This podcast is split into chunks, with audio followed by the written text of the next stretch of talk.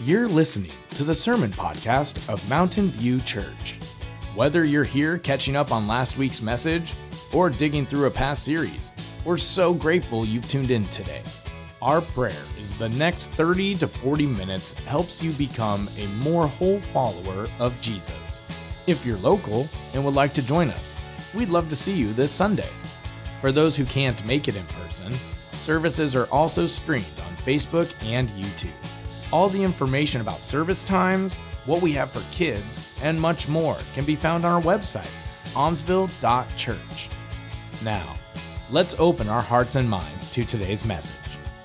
Okay, well, we're going to be in Acts chapter 9. We're going to look at that in a few minutes.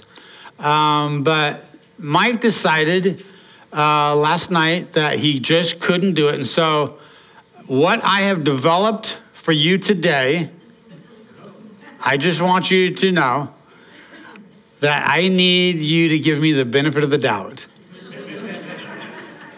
because what I'm going to present to you this morning was developed between three and six. And so, whatever happens to come across as incoherent, I just need your grace, okay? Because it's probably going to happen. You're probably going to go, I probably wrote something down I'm going, that sounded good at 4 a.m., but I shouldn't be saying that right now.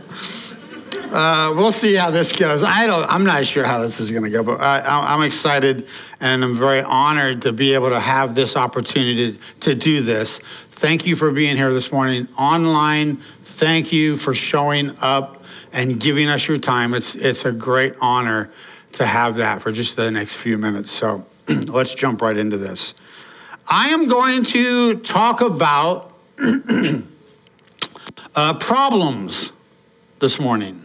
Okay, we're going to talk about problems. And I don't know about you guys, dads, or at least uh, father, uh, at least um, husbands, but dads, maybe you feel like this before. I'm, I'm going to do my best to not be a problem for my wife. Have you ever been there? Ladies, I don't know if you know that power that you have over us, but sometimes it's like, I'm just going to make sure that I'm not a problem. That's all I want to do. I try my best. I'm going to do my best. And my wife then honors me and she says, she calls me her trophy husband. right? Her trophy husband. And people go, oh, How did you get it? And she goes, It's just a participation award. Really. That's, that's all it is. Just want you to be aware of that. Okay. But our lives are drastically different. Ladies, if you're anything like my wife, she, she should be, guys, you probably can relate to this, she should be in, in glass, right? In a museum on display, right? Me, I got construction signs up all over the place. I'm constantly under improvement. That's the difference right there between my wife and myself. So, Acts chapter 9, here's where we're going to go with this. Let's see what happens. Chapter 9, verse 15. It sounded good last night. Let's see what happens right now. Verse 15, Acts 9. But the Lord said to Ananias, Go, this man is my chosen instrument to proclaim my name to the Gentiles and to their kings and to the people of Israel. I will show him how much he must suffer for my name. Not a good way to start out, right? That's, those are some tough words right there for a guy who just got saved. All right, so this is where Saul had his Damascus experience. He gets saved on the road. He's blinded. He's, Ananias comes to him and says, This guy is going to suffer in my name. All right. Why is life so hard? You ever ask yourself that question? Why, why, why am I going through this? Why do I have to deal with this?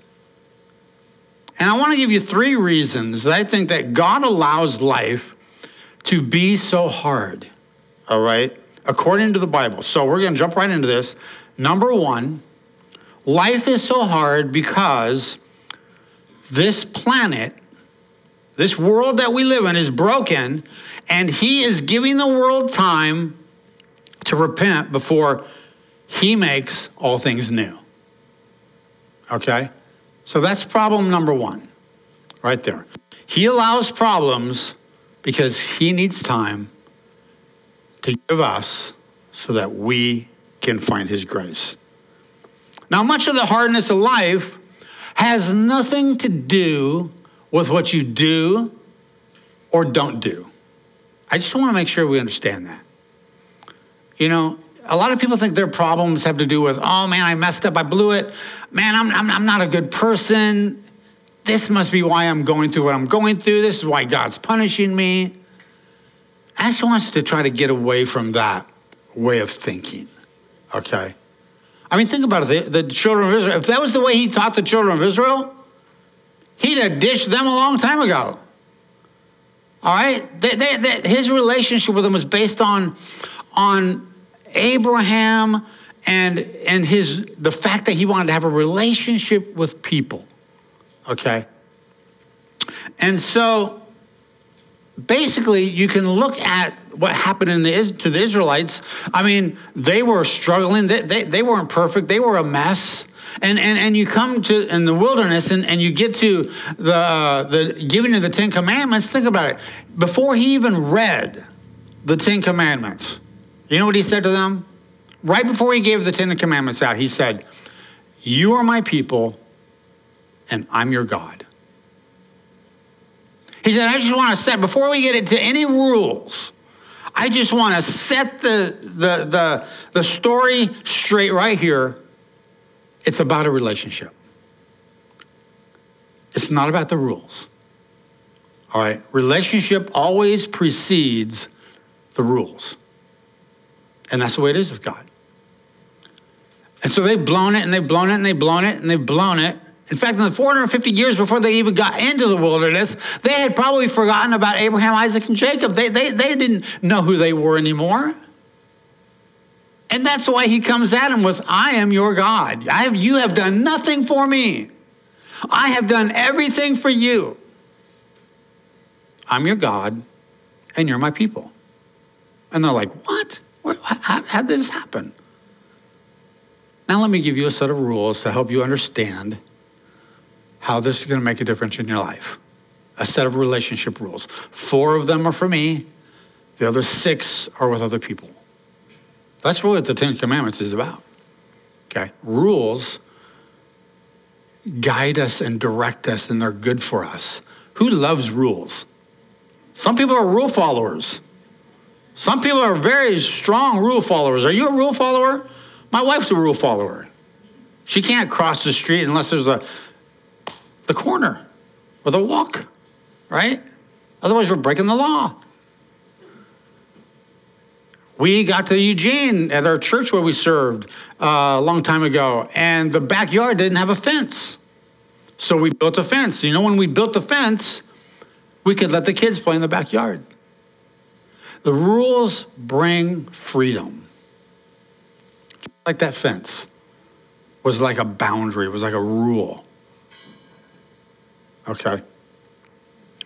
Now, it doesn't have to do with what you do or don't do, but even if you could be perfect, even if you could live a perfect life, you know what? You'd still have problems. You would still have problems. Why? Because this world is broken down and nobody is exempt to the problems in the world. We all have them. Even the little things, the small things that we have to deal with. When God created us, we were perfect. There was nothing wrong with us, everything was perfect. And then what happened when they blew it? Now you got pimples, bad breath, all evidence of sin, weeds, you know, all the little things that we have to deal with. You know, you ever drink, taking a drink of water and it, and it goes down wrong, and now you're hacking away for the next 10 minutes. And what do people say? I went down the wrong pipe. That's not even accurate. Is that accurate? How many pipes do you have? I got one pipe, I'm pretty sure. What we should be saying is it went down the right pipe wrong. That's, that's what we should honestly be saying. So, as many of you know, I've, I've shared this a little bit before, um, but there's probably some new people in here. But when I was growing up in Portland, uh, mom, dad, and I had an older brother, and we went to church, and everything was really great until about seven. My dad had gotten Alzheimer's, and his mind started to go. And because his mind started to go, he treated my mom differently. And at about the same time, my mom got cancer, so she was sick, and eventually they would divorce. And my mom, my dad would move away, and and uh, and it was just the three of us. And so as I was growing older, when I got to be about twelve, mom's cancer finally took her away, and she died. And so dad moved back into the house, but he was so sick and out of his mind that he couldn't even take care of me. Really, I was on my own. My older brother was doing his thing. I was kind of on my own from from 12 to 14. I basically was kind of doing my own thing. I had to get myself to school. I had to get myself, you know, taken care of, washing the clothes, ironing, doing all this stuff, getting downtown. I had to transfer two buses downtown Lloyd Center just to get to school. It was a pain. I, had orthodontist appointment. I'm 13 years old. I'm finding my way to the orthodontist downtown Portland. It was like, it was crazy. I was like living my life. And I shouldn't have been. Well, you know what that can do to a person? And you and I are in the same boat. We've all, all of us are shaped by the things that we go through in life. You are who you are because of what you went through. And for me, it took a while to, to make sense of this, but what I've discovered is that I, I think part of my problem is and I've been working on this for a long time. I, am always working on this because I'm aware of it. But I, for a long time, have had a tendency to be unsympathetic. And I think that comes from me having to take care of myself all the time growing up. And so when something comes before me, like something small, I might think to myself, well, I've gotten through this. You know, why can't you get through this? Now, I'm not saying that's right, but I'm saying that God has, has is having to deal with me and work on that. Now, it's not that I don't care. I care. I'm a caring person. But it's just that what I've had to go through, it's kind of shaped me and it made me so that I can have a tendency to be sometimes unsympathetic. And I've got to work on that. And it's not that I don't care, it's just kind of how I'm shaped, and I've got to constantly be giving that to God. And that can be frustrating. It comes out in all different kinds of ways, but I do my best to show sympathy and to show care and and uh, and and do that kind of thing. But I just want you to know that, you know, I'm in my boat here, doing the same thing as everybody else. So Jesus did live a perfect life. And yet, he had problems. Here on earth, his life was anything but easy, as we know. So it doesn't matter if you're perfect or if you're not perfect, uh, nobody is exempt to the problems of the world. Um, you're not religious enough, you know. A lot of people, he may have been perfect, but the way he was viewed by the religious he was not perfect. He was unreligious. Can you imagine that?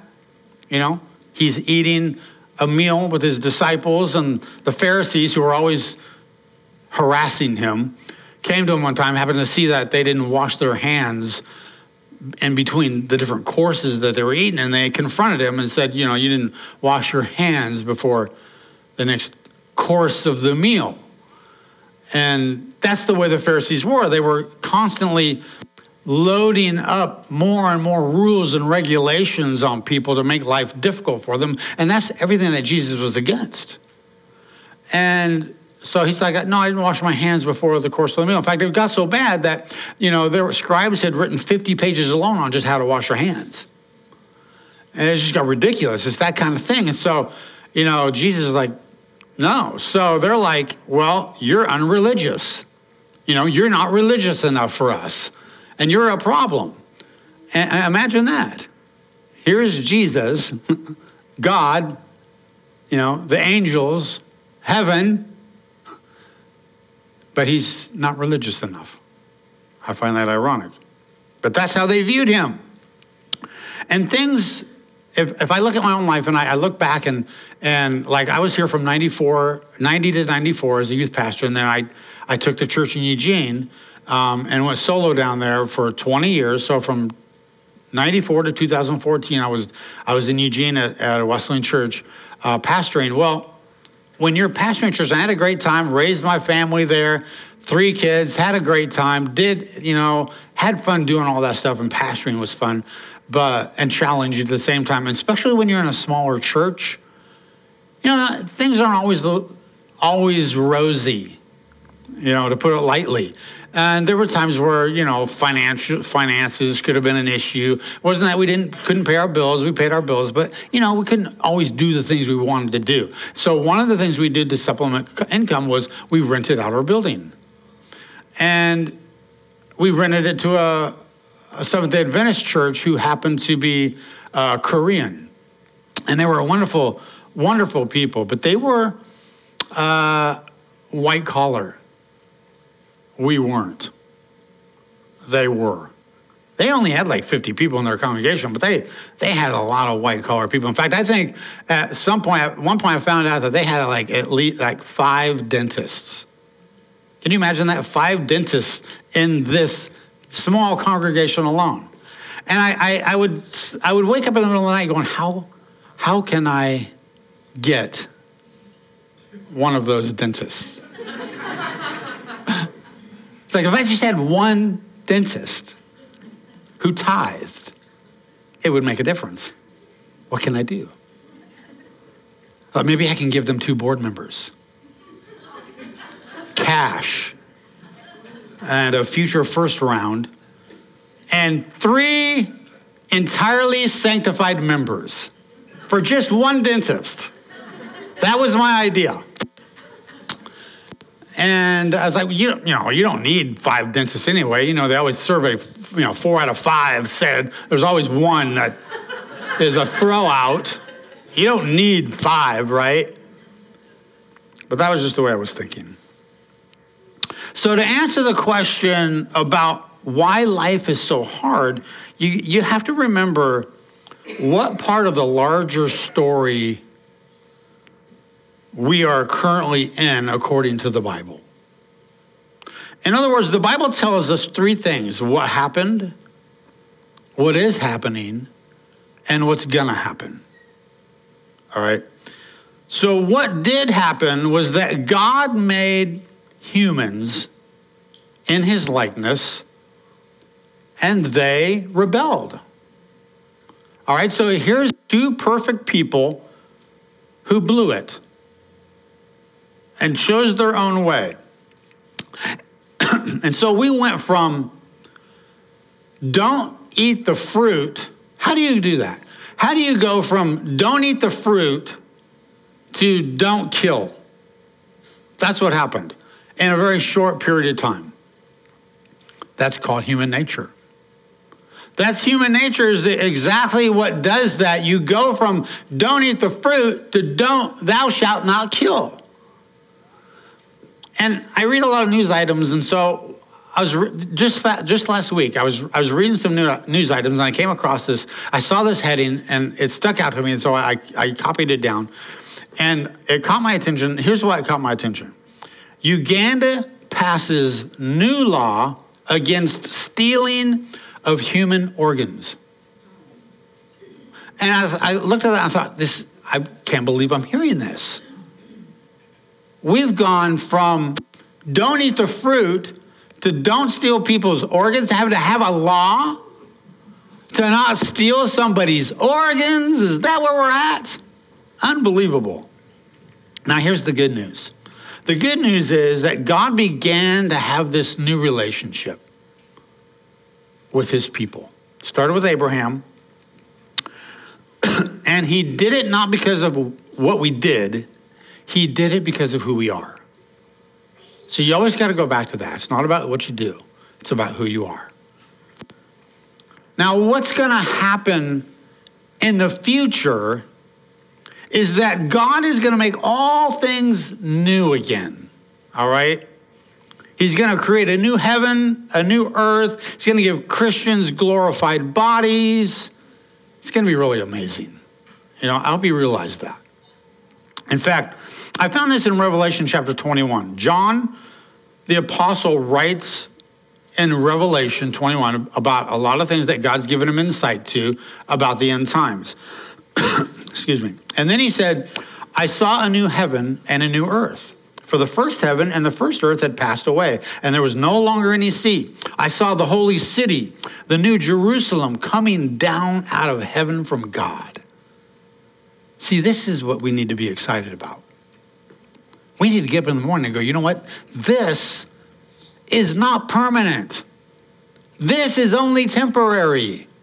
We have something to look forward to. We have a hope that when we die, it's going to get so much better. I, you know, it really boggles my mind why people refuse to understand that simple concept that wouldn't it make sense to believe that after we leave here, there's something that's so encouraging you would think would be easy to believe, but it's not. But something that's so encouraging as we're going to have perfect, perfect bodies. We're going to live in a perfect place again for eternity and have relationships and work and serve God and do all these things forever and ever, never, never crying again. The Bible specifically says we're, we're going to get a new place to live, going to get a new body. Right? If you're young, you can't wait to get to that new place. If you're old, you can't wait to get to that new body. Isn't that right? I'm in that camp. I want a new body and I want it now. but what is happening right now?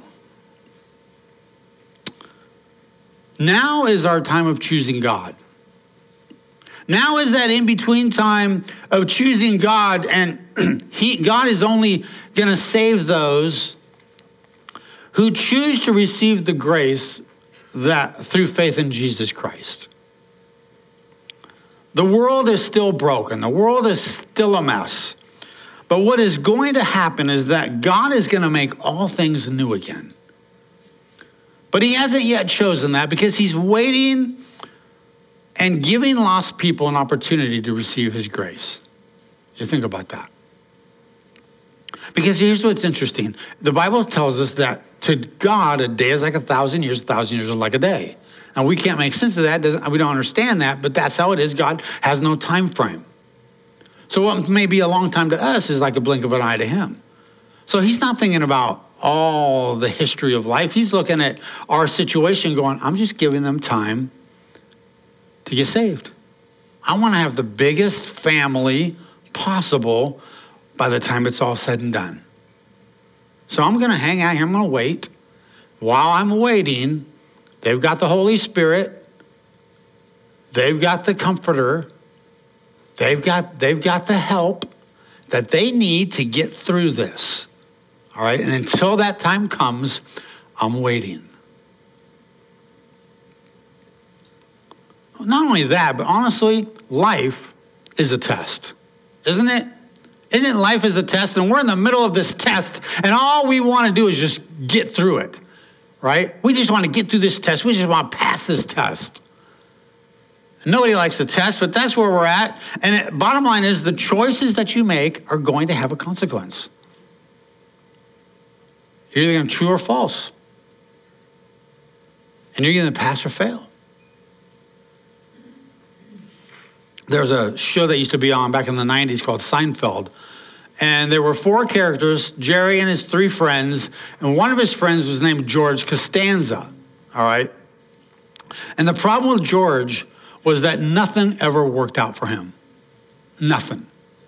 It always went south for him, and even to the very end. Never, ever anything worked out for him, except once. When he was sitting in the diner with Jerry, and nothing was going right, and he was complaining about it, and Jerry said, if everything, every instinct that you have is wrong, then the opposite would have to be right. And I'll never forget that. I wrote that down. I love that quote. That is so fantastic. And so that began a process in George's mind. You're right. Everything that I've done that's an instinct is wrong. What if I do the opposite? And so while they're sitting in the diner, he looks over and there's a beautiful woman over there and he goes, You know what? I'm going to go up to that woman. I wouldn't before, but now I'm going to go up to her. And he goes up to the woman and he says, Hi, my name is George. I'm unemployed and I live with my parents. and she goes, Hi. and he got the girl, and then he goes to George Steinbrenner to get a job with the Yankees, and he goes, I can't stand the way that you're running this beautiful, glorious team right into the ground. And Steinbrenner goes, You're hired. And he got a job with the Yankees, and, and, and everything is going great for that entire show. Everything's going great. And I thought to myself, you know what? It's exactly like life. And a lot of times we, we, we use our instinct and we make the wrong move because we go with our gut, and sometimes our gut is wrong. And if we would just do the opposite, we'll have some success. Right? And life is not supposed to be easy right now, now, now because we are at war for our own souls and for the lost souls of the world. So things aren't going to be right. All right, so that's the first thing. Number two, life is so hard because there's always a process to receive God's promises. It's very easy for us to focus on the promises of God, but to overlook the process to receiving those promises. A lot of times we just want to jump to the promise. God, just give me what I need. I don't want to go through this. I just want to get out of this you know, stop the pain and get me out of here. But God doesn't want to do that. He wants you to walk through the fire and give you the ability to endure the fire, right? And so we have verses like this Matthew 7 7. Ask, and it'll be given to you. Seek, and you'll find. Knock, and the door will be open to you. Right? Matthew 6 33. But seek first the kingdom of God and all his righteousness, and these things will be added unto you. All right, so here we have two basic verses that have the same thing in common. And the same thing that they have in common is that before the promise, there's a process. You've got the promise, but you've got the process, all right? If you want to receive, you got to knock. If you want to receive, you got to seek. You want the door open, you got to knock, right? If we want the door to be open, got to knock first. If we want to be taken care of, then we must first seek God. That's how it works. That's the process. Now, life has to be this relentless pursuit. But a lot of times we don't want to give that relentless pursuit. We, we, we go and go and go, and then we stop, and a lot of times we ease off and we relax, and, and, we, and then we don't pursue anymore. And I'll never forget a long time ago, a long time ago, um, the automotive company Lexus had this commercial out. And you, you, some of you probably remember this. You've seen the commercial, and they, at the end they go, Lexus, the relentless pursuit of perfection. Remember that? the relentless pursuit of perfection. And the way that came about was this marketing company for them went and visited Lexus designers at the plant in Japan. And they noticed their meticulous attention to detail and they went, man, they are relentless. And that's how they came up with that slogan. And I look at that and I go, you know what? That's, that's how it is with us. We have got to give this relentless pursuit of perfection in order to get where we need to be right? Now, I've got a son, he's 21, name is Cole, and when he was growing up, he loved sports. He played all the different sports. No matter what it was, he wanted to get in there and play sports. And he didn't always have the best coaches. I mean, you know how Little League Baseball is, and basketball and soccer. And a lot of these are like, you know, parent coached. And I'm not saying there's parents are bad. I'm just saying that sometimes parents aren't coaches, right? And so a lot of times he wasn't, you know, coached on how to do something. They, they these guys are just trying to keep their sanity, you know, and, and control these kids. Well, the thing about Cole was that he loved to improve at something. And so he would do everything he could to get better at something. And later on, it got to the point where, like, he would want me to. If he, he got into hurdles in junior high, and we would go over to the church and we'd set up these this tape in an aisle kind of like this, and then he'd practice doing the hurdles. And he would ask me to record him so that he could see all of his little flaws because he'd watch videos and he'd see how to, to how to how to do it and then he'd want to go see if he could do it that way and then and then he would make corrections based on what he saw right? Or if he's golfing when he got into high school he started golfing and the coach didn't coach him so he had to learn how to golf on his own and he would just pore over videos. And then even today not long ago, I went out with him to the range and he said, Dad, you know, record me. He still does it, 21 years old. He's like, I need to record my swing. I got to get better. And it was just like every time I think of that, I think of, of, of the relentless pursuit. It's a very inspiring, it's been very inspiring to me to have him in my life and with that kind of an attitude, right? so we must continually pay attention, right, to the details in our life and do our best to honor God. We're not always going to do our best. Sometimes this can actually affect how we approach God. You know, you make mistakes and blow it, and then you want to, you don't want to go to God, right? And and you, and you don't want to talk to God, but then you've got all this stuff pinned, you know, pent up in you and you want to get it out and oh you know i don't know if i should share that. I don't know if i want to tell god that. You know that doesn't make any sense because it's not like god's up in heaven going oh don't say that. You know you'll shock the angels right? God's not up there saying that. But he wants us to come to him with every little thing. Are you going to be perfect? No. You're not going to be perfect. There's a portion of uh, Wesleyan doctrine, John Wesley, who our church is named after. It's called Christian perfection, right? But it's not talking about the fact that we can be perfect here on earth. Has nothing to do with it. John knew that we were not going to be perfect on this earth. Wesley said that perfection here is based on a completeness, a wholeness that we have based on serving our purpose, right? So, so if I look at this chair here or the stool and go, you know what? I would say that this stool is perfect. Why is this stool perfect? Because it serves its purpose. It is complete and whole, and it was designed to sit on and hold a person up. So, in a sense, it is perfect in the fact that it's serving its purpose, it's complete and it's whole. And that's how you and I can be. We're perfect in the sense that as we continue to follow God's will and walk in the light that He gives us, that He's going to make us perfect only in the sense that our life is going to be complete. And it's that kind of direction and purpose that we have in our life that we wake up in the morning and go, you know what?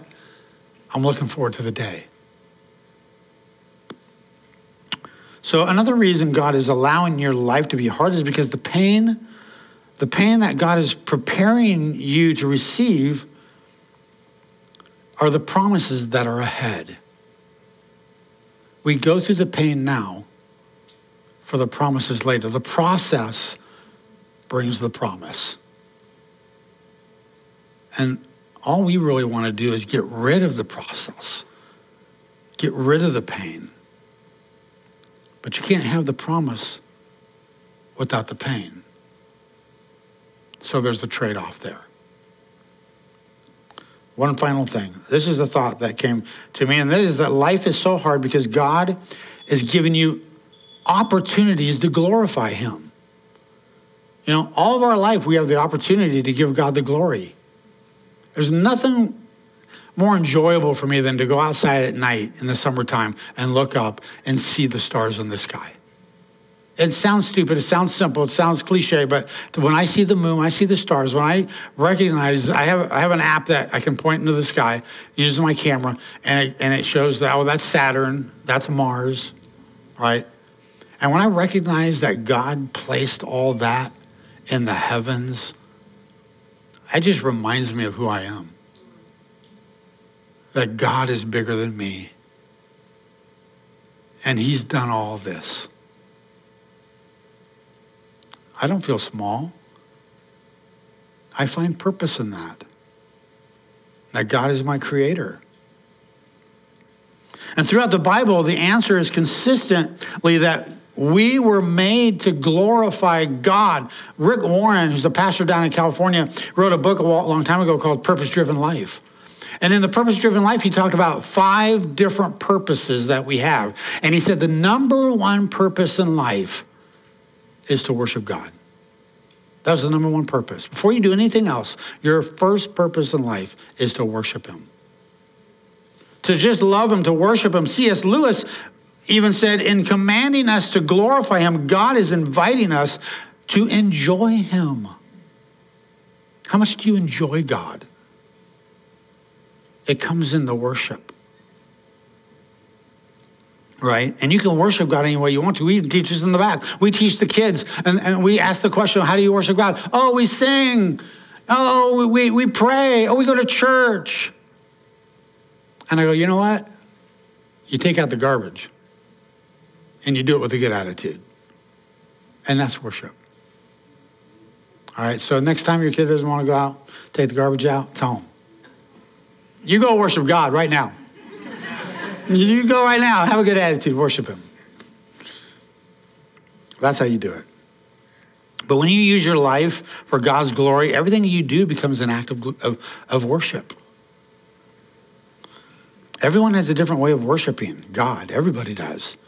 No matter where, no matter where you come from, no matter what religion you are. now, like the Amish, I'm not going to pick on the Amish, but I'm just, I'm just saying, and I respect the Amish you know, they come from the Mennonite, uh, the Mennonites uh, denomination.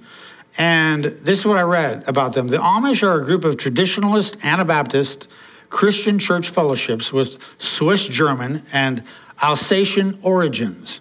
They are closely related to Mennonite churches, a separate Anabaptist denomination.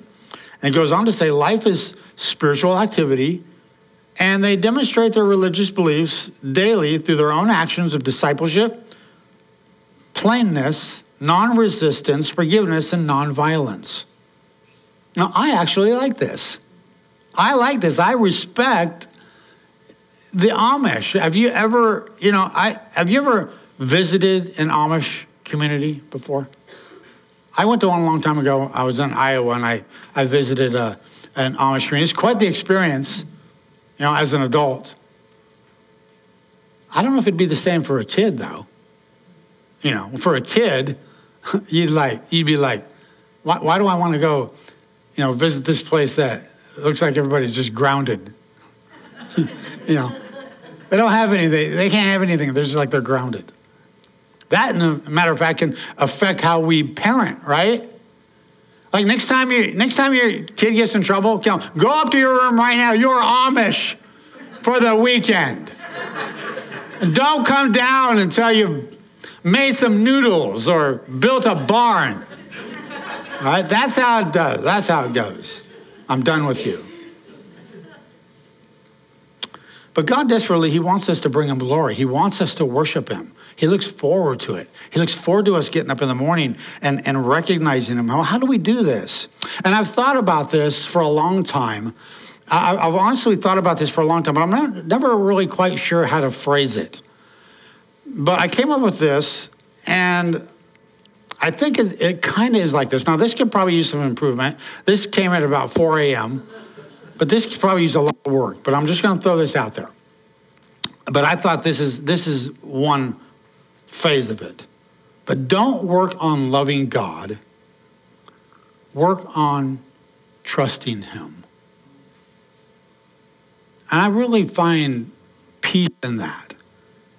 Because there's a long time in my preaching in my other church where I was doing it all wrong.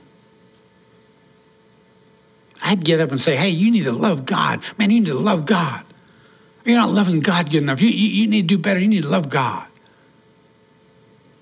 And what I was doing without knowing it was I was, you know, heaping the law on top of these people and creating a burden. And that's not what I wanted to do, but that's what I was doing. And it dawned on me, and I thought, you know, we can't do this. Honestly, God's message is about grace. And I, rather than telling someone to love God, because you can't tell people to love God, but you can, you can ask them to trust Him. And as we begin to trust God more and understand who He is and what He did for us, that's where the love comes from. Love, love is a byproduct of trust when you think about it. And therefore, the when it's love is simply a response to God. That's because he, that's why he said, um, while we were yet sinners, Christ died for us, right? So love is a response. When I understand how much God loves me, that motivates me to love him back. And that's based on the trust that he has given to me. All right, he's got a great track record. And trust is the process that takes time. It can take a lifetime. But you don't have to feel guilty, right? If you love him and love him and love him, or are told to love him, and then you don't and you blow it, the guilt comes. But I, I always got to go back to, hey, this is what God did for me. He loves me and he wants me back. Okay? And that's the way it is with people. You and I deal with this all the time. I'm sure there's not one person in here who hasn't, you know, probably been burned by somebody at some point. Whether it's a friend or a relative, a coworker, whatever, someone's burned you at some point. You know, and they've hurt you. And you're saying to yourself, I don't want to forgive that person. I'm not going to trust that person ever again. And God is saying to us, I'm not asking you to trust them. but I am asking that you forgive. Because forgiveness can come in an instant, it's a choice. Trust has to be earned, always and forever. But God never did me wrong. The deed's been done. The ball's in my court. All I have to do is put my trust in him. That's why it says in Philippians 2 12 and 13, continue to work out your salvation with fear and trembling. For it is God who works in you to will and to act in order to fulfill his good purpose. So two words work out. Those two words work out there that when, when, when you define that in the original, it's a continuous workout. It doesn't stop. Okay? You keep going. All of your life, you are working out your trust in God. All right? We have never, we will never arrive. Isn't that what Paul said? I have not arrived. But he said, I press on toward the goal to win the prize for which God has called me heavenward. That's why I get up in the morning and go, Lord, it ain't, it doesn't end here. I have a prize waiting for me. And I trust that you're going to come back, just like you said. And I trust God because He gave me a reason to. So I want to take just a moment. I want to pray with us, uh, for us. so let's bow our heads. Lord, We seek your face. Thank you so much for what you did. Thank you for the cross, for what it means, for how you've made a difference. Lord, you've called me to be faithful. You gave the Holy Spirit as a, as a comforter, someone to walk alongside of me because you knew that there was going to be trouble. You predicted it. You said, In the world there's trouble, but in me there's peace. And Lord, I want to rely on your peace to get me through each and every day. There's going to be times where I blow it. There's going to be times where I mess up. But Lord, help me to remember that you're waiting for me. You're not pushing me away. You look forward to me coming back. So if there's somebody here and you just need to take that next step of forgiveness for somebody or trust, Lord, if you, or if you have an issue, I want you to take it to God and leave it at the cross. He wants to take it and get rid of it so that you can have a new perspective, that you can have a new outlook. The sky is going to be bluer, the grass is going to be greener. All because you put your faith in Him, you trusted Him. In the name of Jesus, amen.